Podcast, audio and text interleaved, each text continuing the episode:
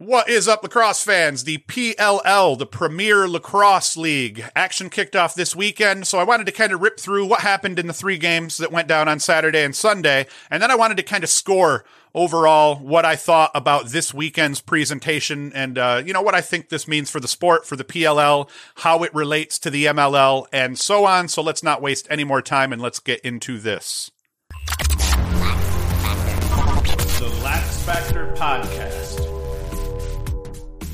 So, one of the things I noticed almost right away, and it's actually something that I'm going to say it makes me glad, and not for the reasons that you think, but it makes me glad because I think this may mean that th- the PLL is going to not make the same mistake that the MLL, I believe, made in, in the marketing of the product. But the cursing on the live streams, and I, once again, there's going to be some of you out there that are mad that I'm pleased about the cursing that went down in the streams. That is okay. We're all here to keep each other in check. If the world went the way of the Puritans, we don't live in a very interesting world. But I also posit if the world went the way of the, you know, the brash, you know, and, you know, fully, fully down the rabbit hole of manliness, like old school manliness, then I think that that's bad too. So there is a give and a take between the two sides that I accept. I'm in the middle. I want to see something in the middle. So seeing guys, seeing, um, Will Manny's goal, uh, game-winning goal against the Chrome, and then watching that live feed and, and hearing all the f bombs as everyone came in to congratulate them, uh, him in that moment of triumph. Go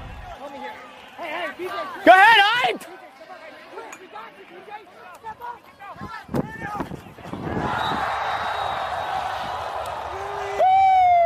Fucking animal!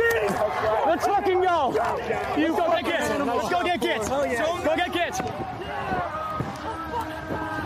I thought that was great. It was. I, I'm not going to say, hey, this was great for the game. There's going to be people that would say that's terrible to even say that. It was great for the PLL. That is going to cause a lot of chatter, and I've already seen it cause chatter. I've actually caused it to cause some chatter. But the cursing in the live streams I thought was entertaining. Now, to all of those that say, well, screw it, we just won't watch it because I can't watch it with my kids.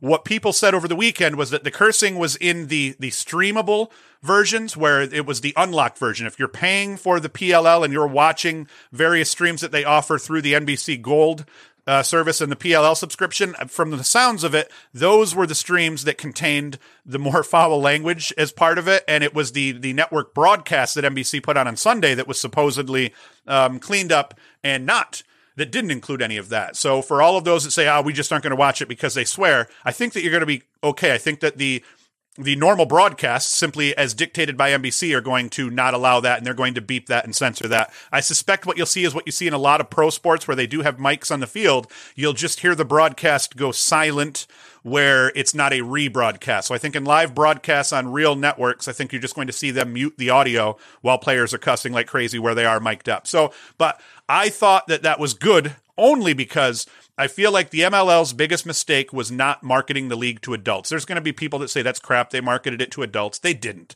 The league was marketed to kids. I think that's one of the biggest follies in the sport of lacrosse. Yes, kids make up a huge uh, part of the target market, but it is not the kids that buy the tickets. You're going to have parents that are going to take their kids to games. My kids don't care about lacrosse yet. My kids are five and seven. They have no interest in going to a lacrosse game. So for me, if I'm not interested in the teams, I'm not going. Fast forward five years, if my kids are interested, I drag them along to go. But I think that was always the biggest problem. You don't develop rabid fans of a sport by just going after the kids. Kids change their affiliations over time. Adults are the ones that, that buy the tickets for the kids to go to the games. And then absent the kids, you need adults to go to those games also. So I always felt that was one of the problems with the MLL's marketing. They marketed to kids only.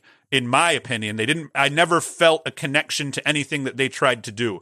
Uh, whereas with the college game, giddy up and and maybe i'm just nuts but anyway i felt like the pll and the way they put this broadcast together was trying to attract the fans that i traditionally think the mll just didn't make an effort to get or just didn't know how to try and capture them the bros you know, there's a lot of bros that the MLL culture kind of just l- forgot about and didn't care about. And I think that that um, to a degree, this is good. And as I always say, when I say bros, I don't mean you know your weed smoking, beer swilling bros, although that's part of the bros. I'm talking about just lacrosse bros in general, normal people, people that sometimes cuss, people that have kids, that have jobs, uh, but that loved sports rabidly and wanted a professional um, lacrosse version that that spoke uh, to us. Anyway, uh, as we get into the games themselves, Archers LC 13, Chrome Lacrosse Club 12 in OT. So the first game goes into OT. Excellent game. Stephen Kelly scored the PLL's first ever goal off the opening faceoff, and then Will Manny,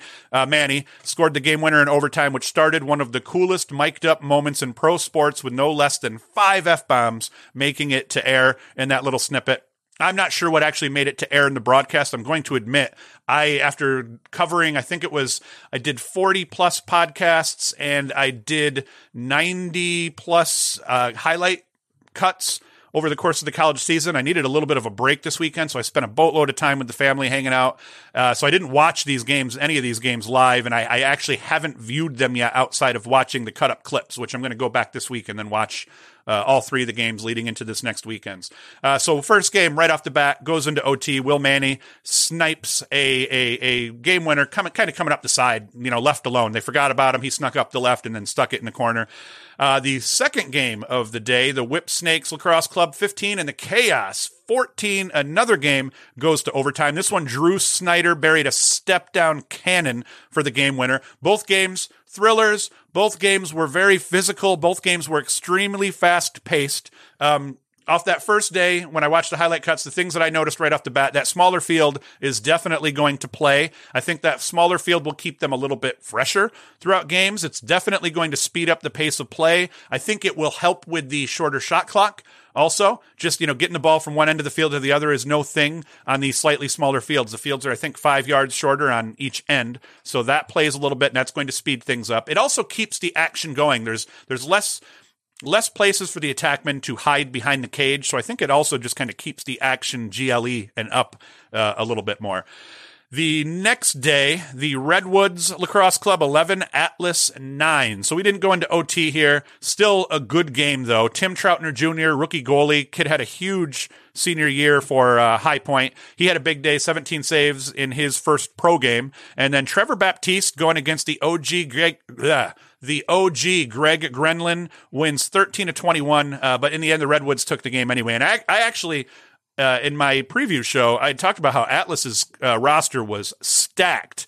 So this just proves a couple of things. I, I, predicted a couple of MLL games outcomes this weekend and got those wrong. I predicted a couple of uh, things within the PLL. I got those wrong. So one thing is for sure, I just should not predict games. It's such a hard thing to do, especially at this level, and I suck at it. You know, in general, for the most part.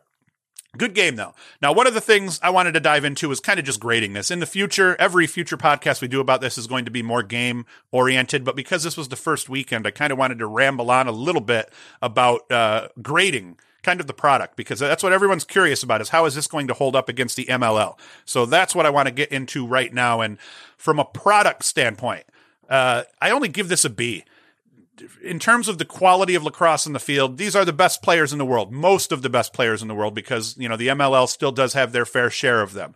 So from a quality standpoint, it's not that the quality is not good. The, the problem is, is the polish.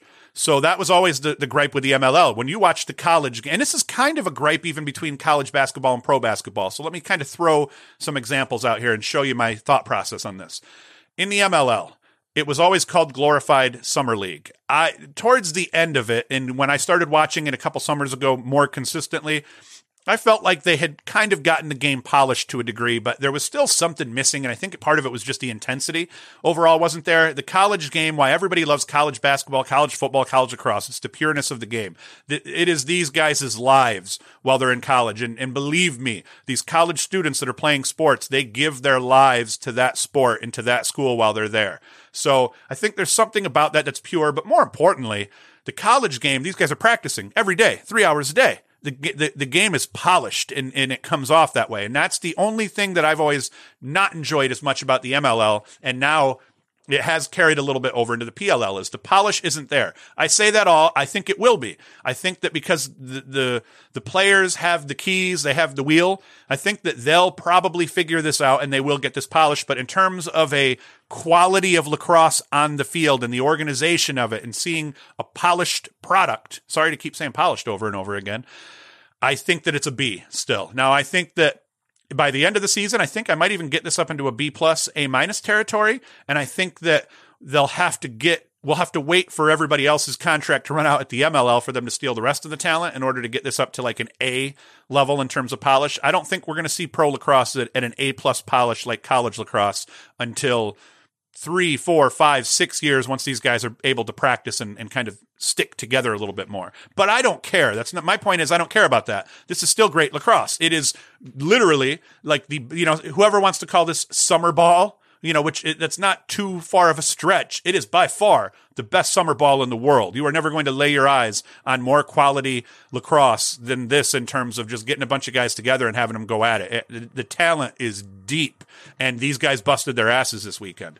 Um, as for the broadcast, the broadcast, I was, I, I knew they were going to get this right. They put a lot of money into this and they brought a lot of really smart people. They've literally assembled the best lacrosse broadcasters in the world to handle this. So I gave the broadcast, or I give the broadcast an A plus. Um, the the commentator, the commentators were excellent. The everything surrounding the game that was part of the broadcast they did a good job albeit a little bit of it is corny you know as they as they dive into some of it but it, it's what it needs. We need to get this out there to the you know it was full of clips that were perfect for social media and they incorporated all the stuff that people and that these fans love about social media and YouTube highlights and they incorporated this right into the broadcast. I thought that was great. So the close up views, incredible. They take what people love about um, lax.com and uh, you know uh, East Coast Dyes, all them all these companies that are putting money into putting photographers on fields. They took that concept that these companies have been so successful with and they put that in their telecast. I thought that was great. So they made it look really attractive um, from the cheap seats at home where we were all watching. So A plus to the broadcast quality. Player presentation, A plus.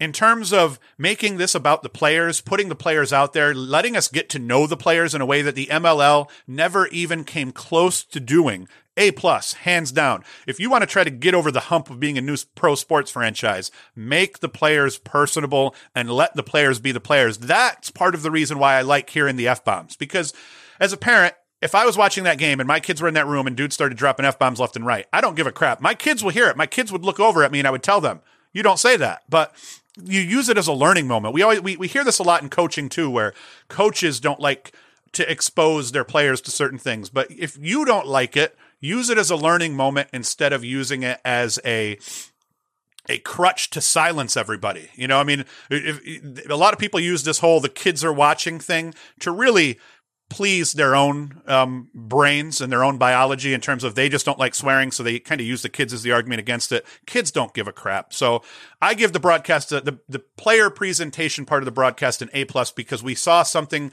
out of the players that we have never seen before, and I dug that. You know, that's that's one of you know MLL. Yeah, they always go to the sidelines, they sign autographs, they hang out with the kids, but you know, that doesn't do anything for other fans. The only thing that that pleases is the kids. And once again, the kids aren't buying the tickets. So I felt that, that putting the players out there and letting us see them close up and personal, especially considering lacrosse is a small community. So a lot of us, you know, are semi close rotationally to some of these guys and, uh, um, in terms of their gravitational pull.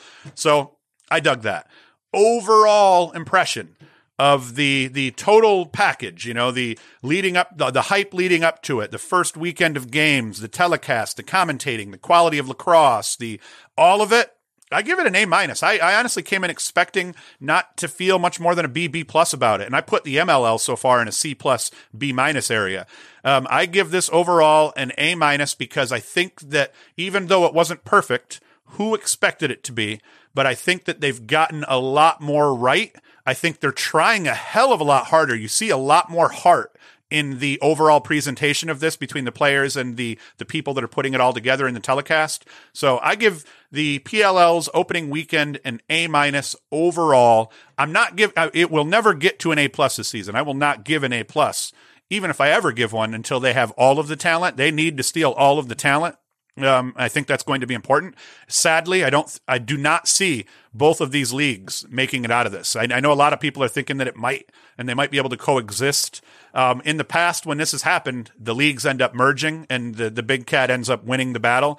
So I do not see the MLL winning this battle. Already, the PLL at least has piqued my interest more than the MLL ever did, and maybe it's just because it's new and I'm excited, and a lot of people are, but Uh, the MLL failed to capture my attention so far after weekend after the first weekend. The PLL has in fact captured my attention, and I, I just from the the social media chatter, it's captured a lot of people's attention so far. I, this is not me wanting the MLL to fail. I, I, do not want that in any manner. There's still a lot of good people there and a lot of good players there, and I'm going to cover the MLL, although I didn't this weekend and I won't. I just needed to take a break this weekend and, and go a little lighter after the college uh, season. So next weekend, we'll get into both the MLL and the PLL together in every show, and we'll cover them a little bit more closely. But I think overall, A minus. It was a good weekend of lacrosse. I did watch two MLL games that I just not don't have time to talk about here today.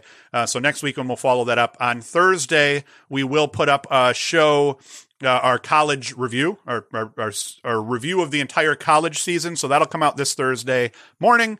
And uh, as always, if you want to support us, you can go to laxfactor.com and get yourself some swag. We have Lax Factor, you know, podcast t-shirts, Lax Factor t-shirts. We have other non Lax Factor related t-shirts and uh, designs, and we have shorts and coffee mugs and everything. You can get yourself some swag at laxfactor.com. Be sure, as always, to like and subscribe and hit the notification bell if you'd like to um, uh, support our cause more than you already do. But thank you for watching. Take care.